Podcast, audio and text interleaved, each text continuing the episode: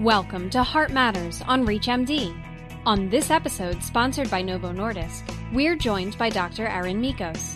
Not only is Dr. Michos an associate professor of medicine, but she's also the director of Women's Cardiovascular Health and the associate director of Preventative Cardiology at Johns Hopkins Medicine in Odenton, Maryland. Dr. Michos joins us to discuss the evolving interprofessional care models in the management of type 2 diabetes patients who are at risk of cardiovascular disease.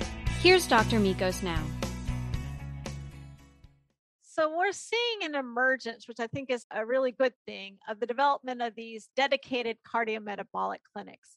So these are driven by preventive cardiology in collaboration with endocrinology, primary care, sometimes nephrology, that includes not only the physicians, but includes advanced practice providers such as nurse navigators, nutritionists, exercise physiologists, pharmacists, individuals who have experience with pre-auth forms to help out with some of the paperwork, really a comprehensive focus, not only to get patients on these important diabetes medicines, these GLP-1 receptor agonists and SGLT2 inhibitors, which have meaningful cardiovascular outcome reduction, but also for comprehensive cardiovascular risk reduction, including management of lipids, blood pressure, smoking cessation, diet, physical activity, other lifestyle counseling.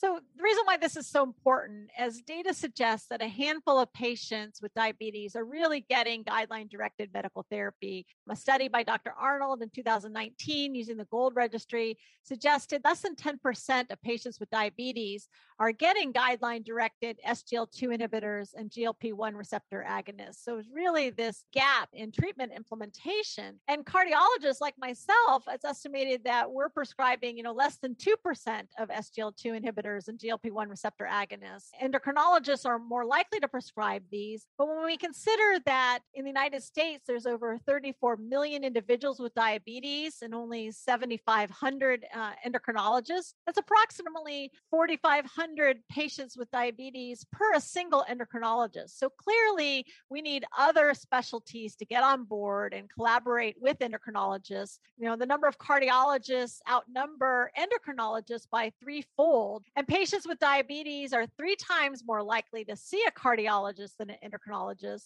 And patients with diabetes and cardiovascular disease are 5 times more likely to encounter cardiology. So we really need to have cardiologists on board and feel comfortable with prescribing these SGLT2 inhibitors and GLP-1 receptor agonists that can have meaningful outcome reduction in our patients and reducing major adverse cardiovascular events and heart failure hospitalizations, as well as decrease the progression of diabetic kidney disease, particularly with the SGLT2 inhibitors.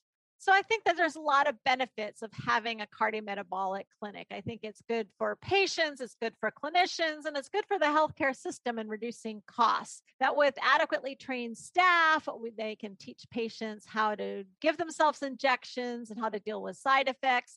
Pharmacists can help guide adjusting doses, both these drugs and other medications, and having our trained dietitian and exercise physiologists help give lifestyle advice.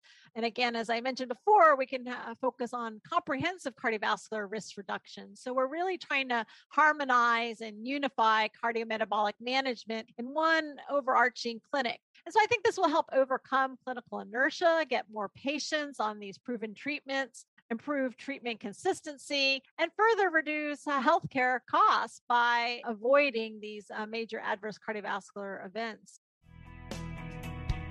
This episode of Heart Matters was sponsored by Novo Nordisk.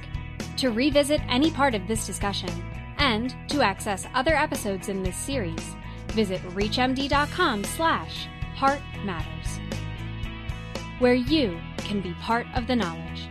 Thanks for listening.